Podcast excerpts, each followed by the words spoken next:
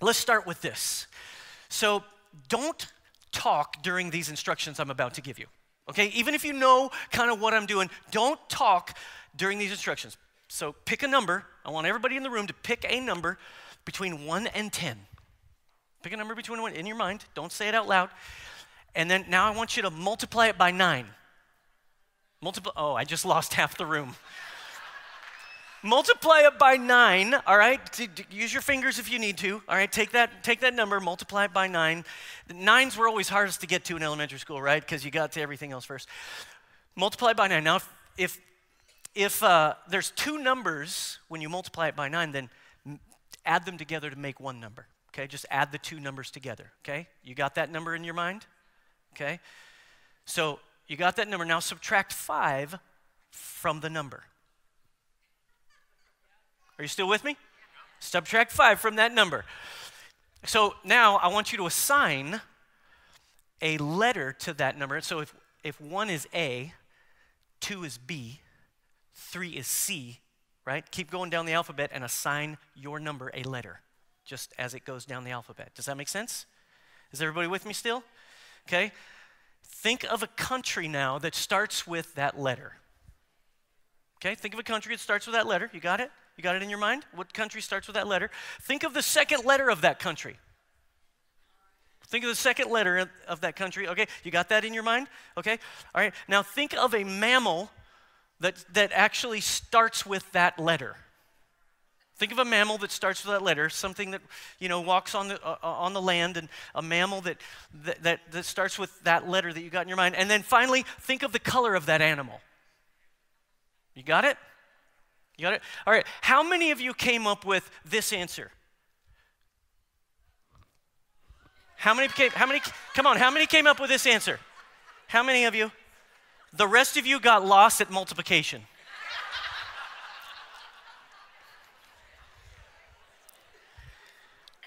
I know. You are super impressed with your pastor now. I always was. Thank you. You're so sweet. Here's the thing. Here's the point. Sometimes in our faith, we get what seems like crazy instructions. Don't we? Like, we're asked to do things that, frankly, sometimes are really hard. In our faith, at some point, you know, it becomes clear and it makes sense down the road, but the question is, are you willing to trust God long enough to see the answer, to keep going? Last week, we started a new series called A Legacy of Light, and we're talking about helping others see who God is, and it's interesting because you and I will have a legacy no matter what we do. You will have a good legacy or you will have a bad legacy. It'll be great or it'll be terrible, and we like to define legacy like this. What will people say about you when you're gone? What will you do that outlasts yourself? Did you invest in others enough to make a real difference in the world? And here's the problem. We are so easily distracted. We get myopic in our view of life. Sometimes we feel like we're just consumed with ourselves. We've all sort of been through about 18 months of just being isolated in many ways. And that's why we have to like lift our eyes and see what God is doing with us long term. And so that's why we do a series every single year called Legacy, and we talk about our personal legacies as people, and we talk about our church legacy. And every single one of us have to see that our lives matter, that we have meaning in this world if we're only willing to look deep inside and realize what God wants from us, that He wants us to light up the world with His love. And that's how Jesus described it in John 8:12. He says, when Jesus spoke again to the people, He said, I am the light of the world. Whoever follows me will never walk in darkness, but will have the light of life. Like, so many people are walking in darkness and they need the light of life. And you have it. We want to be the kind of people that live a life beyond ourselves and make a real difference in the lives of others. Today we want to remember that there's more to this life than just this life. There's something more. Our legacy matters in the next life. And the Bible uses this motivation for legacy, for compassion, for generosity. And so in December, it's the one time of year, everybody say one time a year. One time a year, we give in a special offering. It's called our legacy offering. It's going to be on December 6th this year. All right, so we do this to help our church take a giant step forward, to reach our city, to take the gospel into places where it might not be, to leave a legacy that outlasts us, to do what God called us to do in the vision He gave us. And I'm telling you this now because I want you to pray about it. I don't want you to be pressured. I want you to pray. I want you to think about it. I want you to evaluate. I don't want you to be under compulsion to give or be forced to do something you're not interested in doing. That's not giving. That's something else. But I want you to be willing. It's so important that you understand that giving only works if you're willing.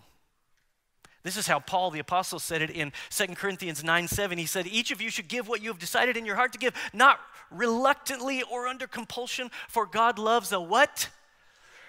A grumpy giver. No, a cheerful giver.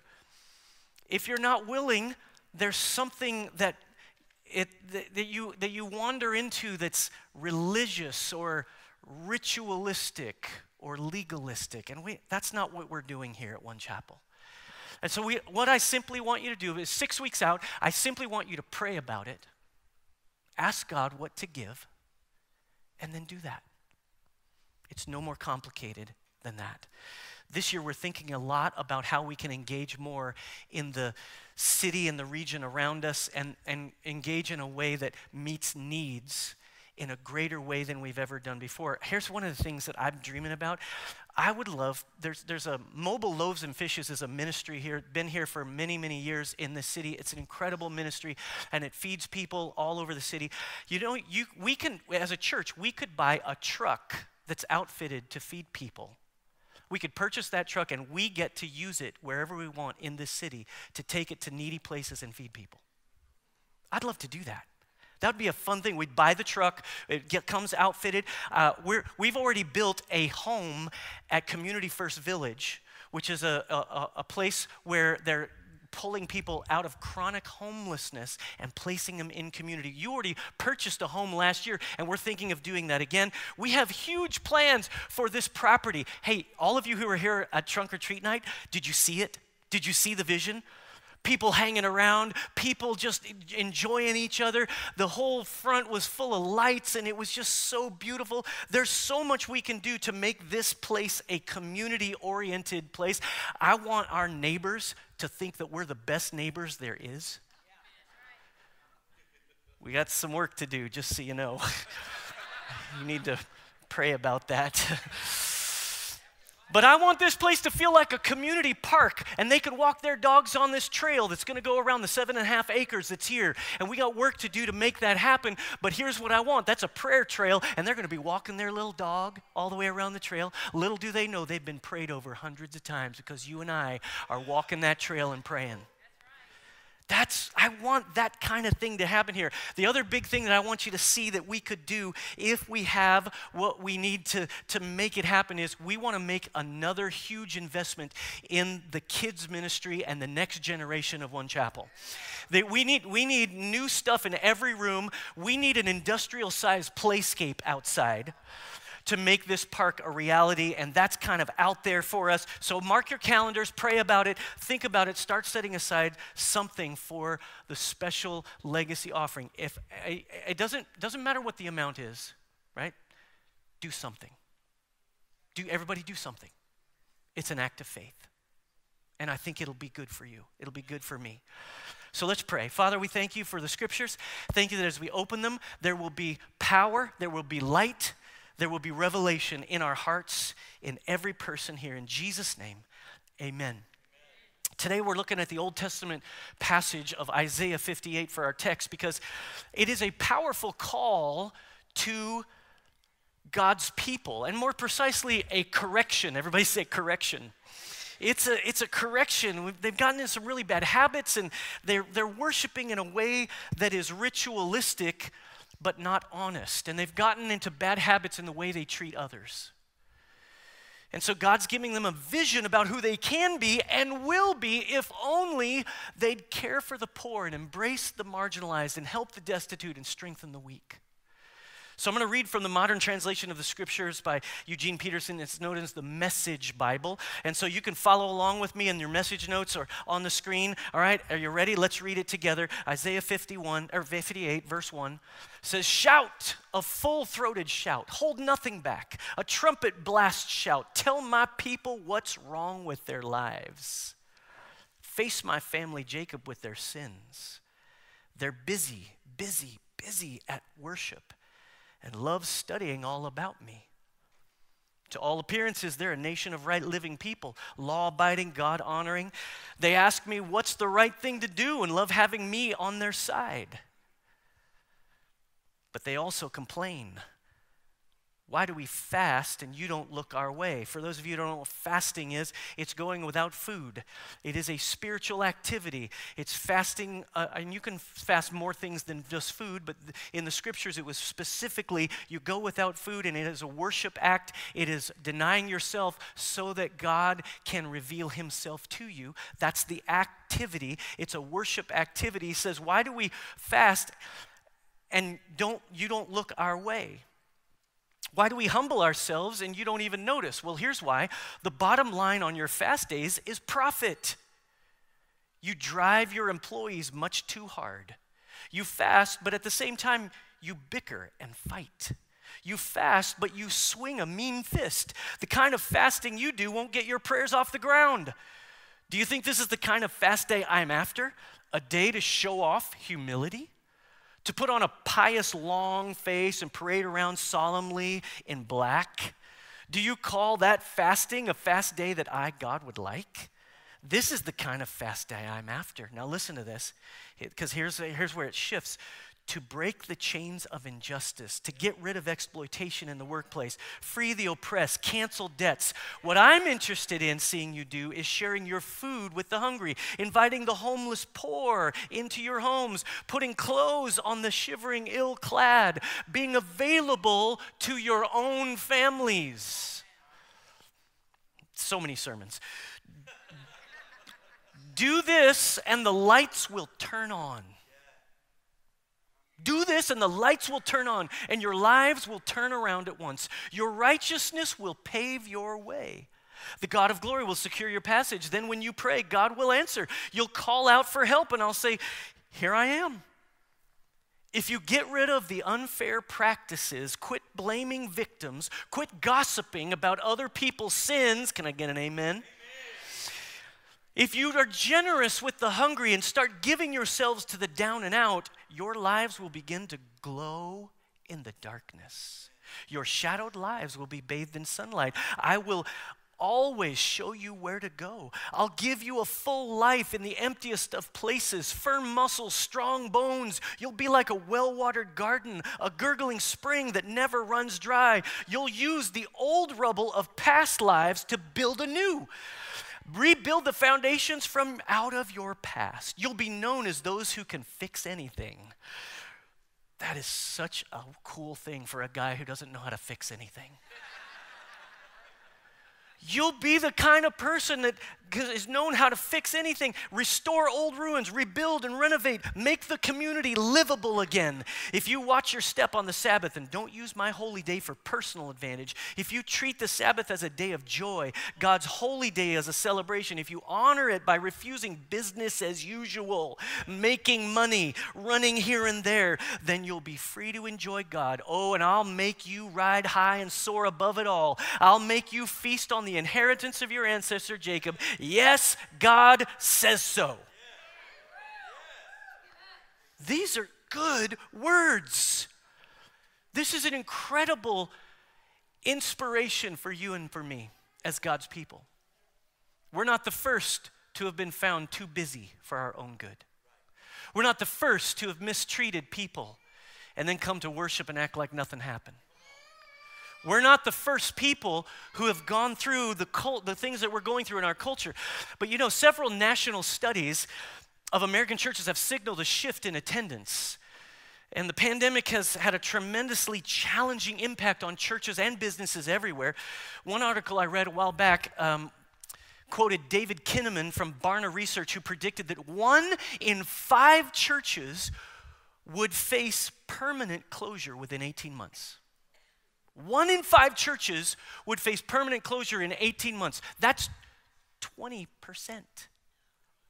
20% of churches, that's thousands of churches, and it's incredibly sad. And it got me thinking about this question. The question that's really been bothering me, and that is, what would happen if our church closed? What would happen if it closed? Now, before you start freaking out, One Chapel is still healthy. We've been tested for sure.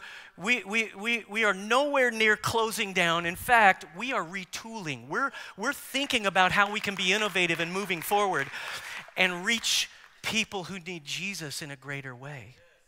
We're thinking about those things. But if we were forced to shut down permanently, would anybody notice? Would we be missed? Would it matter? Another way to ask this is, are we just a health club, or are we actually a hospital where people get well? And if our doors closed, would the only ones who miss it would be our members? See, I think you and I would really miss it. Like the people who are part of this amazing church, this amazing group of people here, it's incredible, and I really love being your pastor. There's no doubt about that. I love it. And I think we'd miss it if our doors closed, but would anybody else? Would anybody else really care? Would the people of Austin care? Would the people of Buda and Kyle care? Would the people of North Central and South Austin care if One Chapel didn't exist? Would anybody really notice? The kingdom of God that Jesus came to preach and to demonstrate is intended to change and challenge everything in our fallen world in the here and now. The kingdom of God is made to transform people, but it's made to be effective in the culture that we live in. And that's been true for hundreds and hundreds and thousands of years. That's why when the disciples asked Jesus how to pray, he said in Matthew 6:9, he said, "Our Father in heaven, hallowed be your name. Your kingdom come, your will be done on earth as it is in heaven." See, the kingdom of God is not something that is for the future, just for heaven. It's not meant to be a way for us to just leave the world behind and kind of get out of here, but instead the kingdom of God is meant to actually redeem the world in the here and now. How? By ministering to the poor and marginalized, by challenging injustice wherever we find it, and by rejecting worldly values that are found in our own culture, and by loving our neighbors as ourselves. Look at this in Micah 6:8. It says, "But he's already made plain how to live, what to do, what God is looking for in men and women." It's quite simple. Somebody needs to wake up. It's quite simple. Do what is fair and just to your neighbor. Be compassionate and loyal in your love, and don't take yourself too seriously. Take God seriously.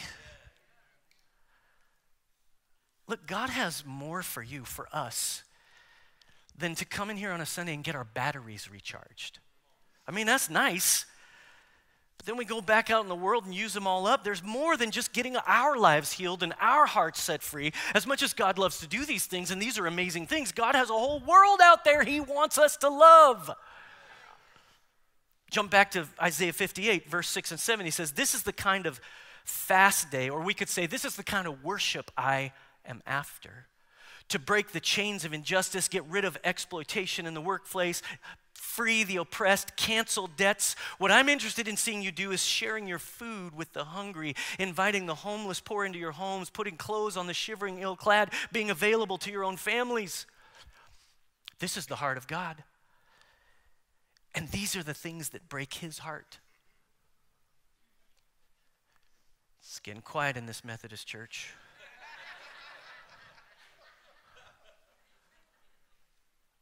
So often I think we mix these things up because we make it all about me, me, me. Let me just take care of me.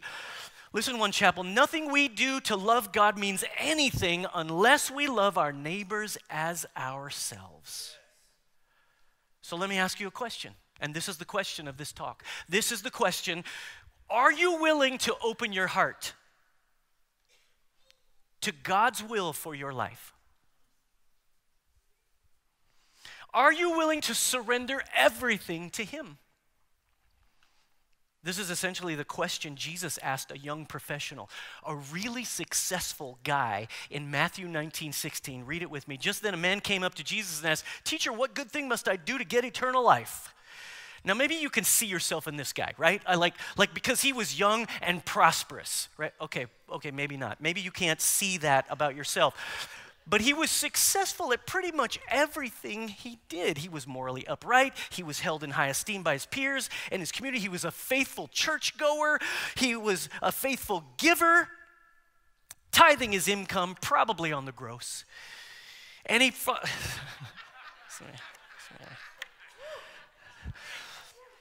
Ow!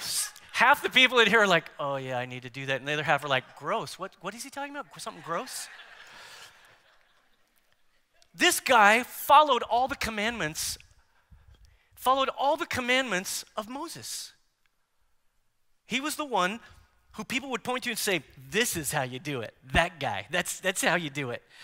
And so I kind of imagine this rich young ruler coming to Jesus, maybe looking for a little pat on the back, maybe a little attaboy, maybe looking for affirmation, like so that he kind of would receive from everyone else. He might have been looking to Jesus to put his arm around him, maybe just, begin to tell everybody else, hey, this is how you do it right here. This guy. Strangely, Jesus' reply to him was rather disappointing. Verse 17, he says, if you want to enter life, obey the commandments. Now, not quite what he wanted to hear, and so he tried to pin Jesus down a little bit more. Verse 18, which ones? Which ones do I need to obey? And Jesus' reply was pretty conventional, right? He says, you shall not murder, you shall not commit adultery, don't steal, you shall not give false testimony, honor your father and mother, and love your neighbor as yourself. Now, this guy is feeling better. Why? Because he's thinking to himself, these are the things I always do. He's like, this is awesome. He says, verse 20, all these I have kept, the young man said. Now, if you're a young man, you are way too idealistic. And we see that here. He's like, I've kept all these things since I was a youth. That's also pretty proud. Like, I can't imagine he kept them all, like every one of them. So in other words, here's what he goes. He says, like, check me out, Jesus. Like, check me out. Ask my rabbi. Check out my Insta stories. It's all there. It's all there. Like, you'll see how much good stuff I do. Really? Now, to me, this is where the young man should have stopped. He just should have stopped. You're good, bro. Don't push it. Don't push it forward. He should have just said, thank you, Jesus, shaking his hand, stuck out his hand and shaking it. I can't figure out why I didn't say that. And walked away. He's like, he should have just walked away. But no, that's not what happened. Let's look at what happens.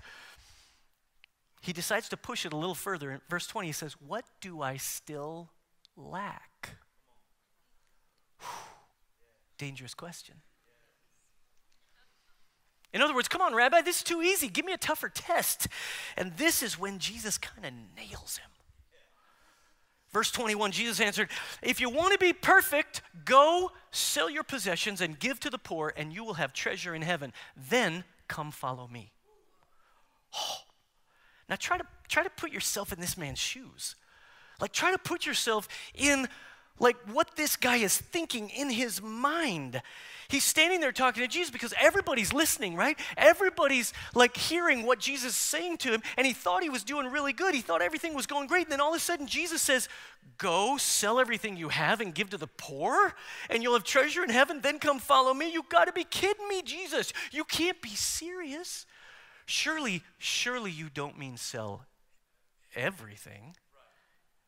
You must mean that figuratively, right? You don't mean to literally sell everything I own. I mean, I'm super successful. Like, I have a business to run. I have obligations. I have a family to care for, and I can't go and sell everything. I know. How about I just write a bigger check to the poor. But Jesus' words are still hanging in the air. One thing you lack, he says. Go sell everything you have and give to the poor, then come follow me.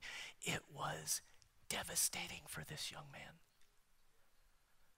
Standing in front of all these people, having this conversation with Jesus, because Jesus looked into this man's soul and he diagnosed the condition of his heart.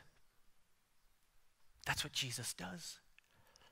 See, on the outside, the young man was doing all the right things, but on the inside, his heart was divided. His possessions and his position were competing with God for supremacy. He hadn't sold out. He hadn't totally surrendered his life fully to the Lord. His status and his stuff had become idols in his life. And the most troubling part of all this was the very next line in Matthew's account. Verse 22, it says, when the young man heard this, he went away sad because he had great wealth. This is a hard message to preach to Americans. Because if you make $35,000 a year, you're in the top 1% of richest people in the world. Look it up. It's an incredible statistic. But we have this perspective problem. Here, this guy, he couldn't do it. In a moment of decision, he couldn't give it all away. He couldn't surrender everything. And so he turned his back on Jesus and he walked away and missed out on much. Here's the thing. He walked away and he missed out on a much more amazing life that Jesus had for him. A life that he wasn't quite living yet. So let me ask you this question again. Are you willing to open your heart to God's will for your life? Are you willing to surrender at all? You know, I think it's only when you consider this question that you realize how precious these other things have become to you, and you realize how controlling these other things have become in your life. And I'm just as guilty as you are. And it doesn't matter if you're rich or poor. I know both rich and poor people who are obsessed with money, who their hearts divided because of their material possessions or their status. You ever heard of J.R.R. Tolkien? He's the author of The Lord of the Rings. Right? It's awesome. Many of you might not realize it was a book before it was a movie. Anyway, Tolkien was a preacher. He was a preacher in the 1900s, and he wrote these stories as biblical allegories with spiritual connotations. Like, he wanted to provide insight into our spiritual lives. And, of course, one of the allegories in this story is the ring of power. In the story, as you may know, the ring needs to be destroyed because if it falls into the wrong hands, evil will win, and there's a lot to that. So the ring comes into the hand of Frodo, a hobbit, and he's given the responsibility of getting the ring destroyed. Along for the ride, of course, is Samwise Gamgee, right? The faithful friend, and of course, the tormented Gollum. My precious. But little by little, the deceptive power of the ring begins to control and consume Frodo. The ring becomes so precious to him, so much so that he struggles with the responsibility to destroy it. But there's this part at the beginning of the book, before his journey even really begins, where Gandalf, it's kind of a grandfather, Gandalf, the wizard, tells Frodo about the dangers that he's going to face as the one who must bear the ring of power on that perilous journey. And he warns Frodo, right?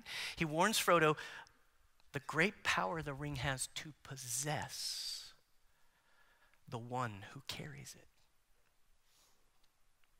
But Frodo, like every one of us, is like, skeptical. Like, come on, if it's just a ring, it won't control me. And so as a test, Gandalf challenges Frodo to give up the ring, to destroy it. Try, said Gandalf.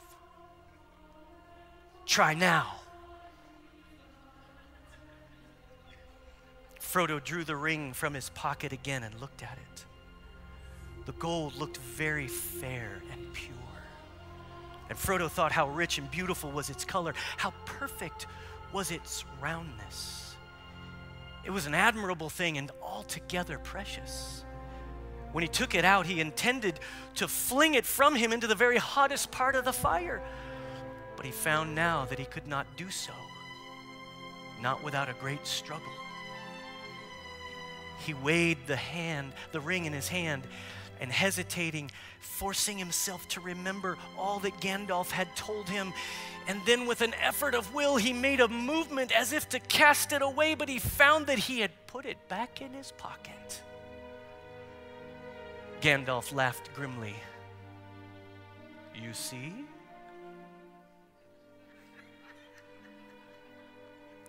Listen, this is exactly how it is with the rich young ruler. It's exactly like this. He'd gotten so attached to his identity. He'd gotten so attached to his status to the point that when Jesus asked him to let it go, sell everything he had and to give it to the poor, he couldn't do it. He just couldn't do it. Come on, you got to admit, that was awesome, right? It was good.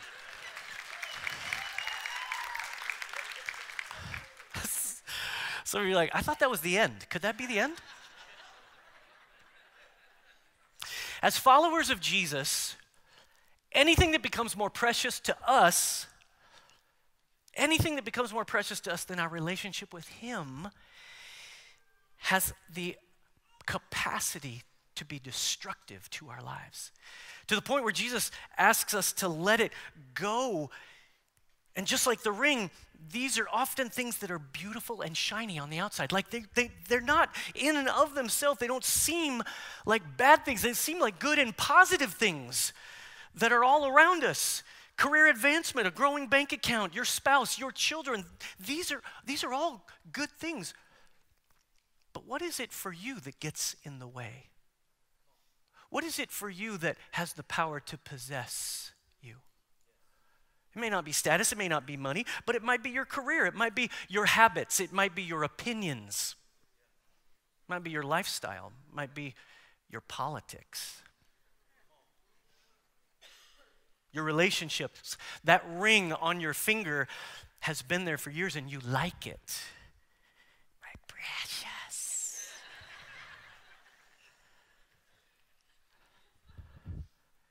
It happens to you. It happens to all of us if we're not careful. That's why Jesus said in Matthew 6:21, he says, "For where your treasure is, there your heart will be also." And so are you willing to open your heart to God's will for your life? Are you willing to surrender everything that He asks of you? Because it's only when we're confronted with these questions that we find out what's really in there.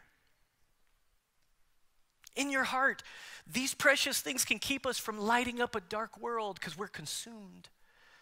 They'll keep us from living beyond ourselves, keep us living for ourselves. You and I will never experience the freedom and the fulfillment God wants for us until we let go of what we already possess. Only then can we leave a legacy that lasts. In order to receive what God wants to give us, He must empty our hands first, and then we must keep them open as what He's given us starts to light up the world around us. I desperately want us to open our hearts to God and what He's doing and saying in our church. Would you be willing to say, God, break my heart for the things that break yours? Would you be willing to go on a journey together as a church and ask what He wants from us? Here's the thing, when we live this way, it's the only place I found when I looked at the scriptures in Isaiah 58, it's an amazing thing. God gives 12, everybody say 12. 12 promises in return. There might be actually more here, but there's 12 big ones. He says, if you'll do this, if you'll give everything up, I'm going to do something for you that you couldn't have done for yourself. I'm going to do something for you. He says, I'm going to do something that changes the whole landscape of the culture you're living in. I've numbered them for you. I want you to look at it on the screen. This is what God says to His people. This is how Isaiah puts it in his prophetic declaration. He says, number one, then your light will break forth like the dawn. Number two, your healing will quickly appear. Do you need healing? God has it for you. Number three, then your righteousness will go before you, and the glory of the Lord will be your rear guard. Number four. Number five, then you will call and the Lord will answer. You will cry for help and he will say, here am I. Number six, if you do away with the yoke of oppression, with the pointing finger and malicious talk, and if you spend yourselves on behalf of the hungry and satisfy the needs of the oppressed, then your light will rise in the darkness and your night will become like the noonday. The Lord will guide you always. Number eight, he will satisfy your needs in a sun-scorched land. And number nine, will strengthen your frame. Number 10, you will be like a well-watered garden, like a spring whose waters never fail. 11, your people will rebuild the ancient ruins and will raise up the age-old foundations. Number 12, you will be called repairer of broken walls, restorer of streets with dwellings.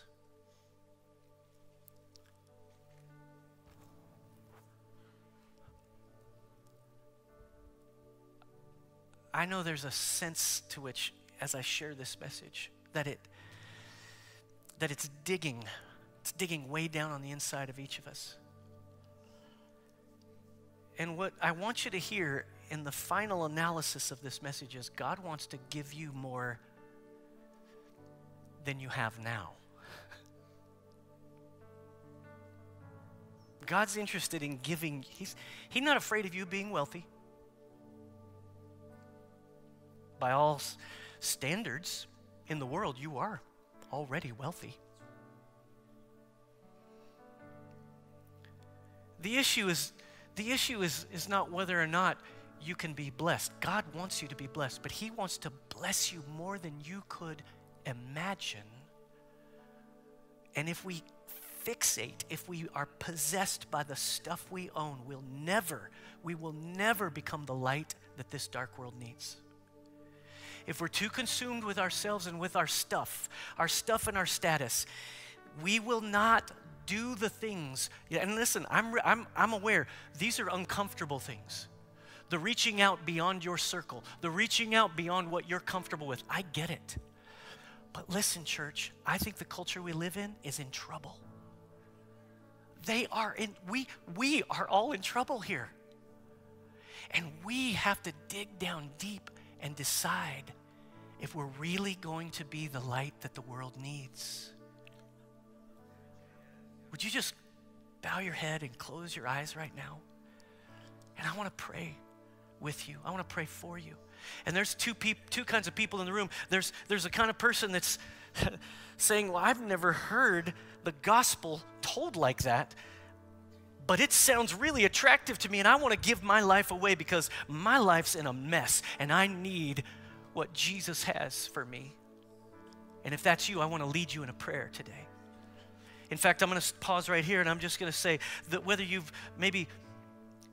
just have never committed your life to Jesus, but suddenly here in this Sunday, here in this message, you sense it. He's calling you and you're like, yes, I want to give this away. My life's not that great anyway.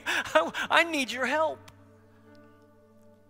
And if that's you, I want you just to lift your hand right now, right here, right in front of me. Yep. I see that. So good over here. Yep, right over here. Anybody else? That's like, yep, it's me. I need Jesus. I need to give my life away. That's so good. That's so good. Now, the second type of person is a person who's already been following Jesus but realizes, oh my goodness, I've gotten consumed with my stuff and my status.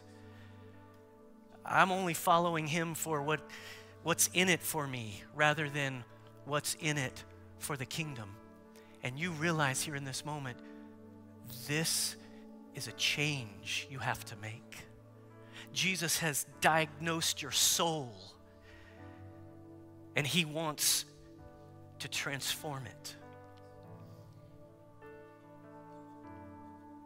So I want to pray with both groups of people and I want you to say this prayer with me.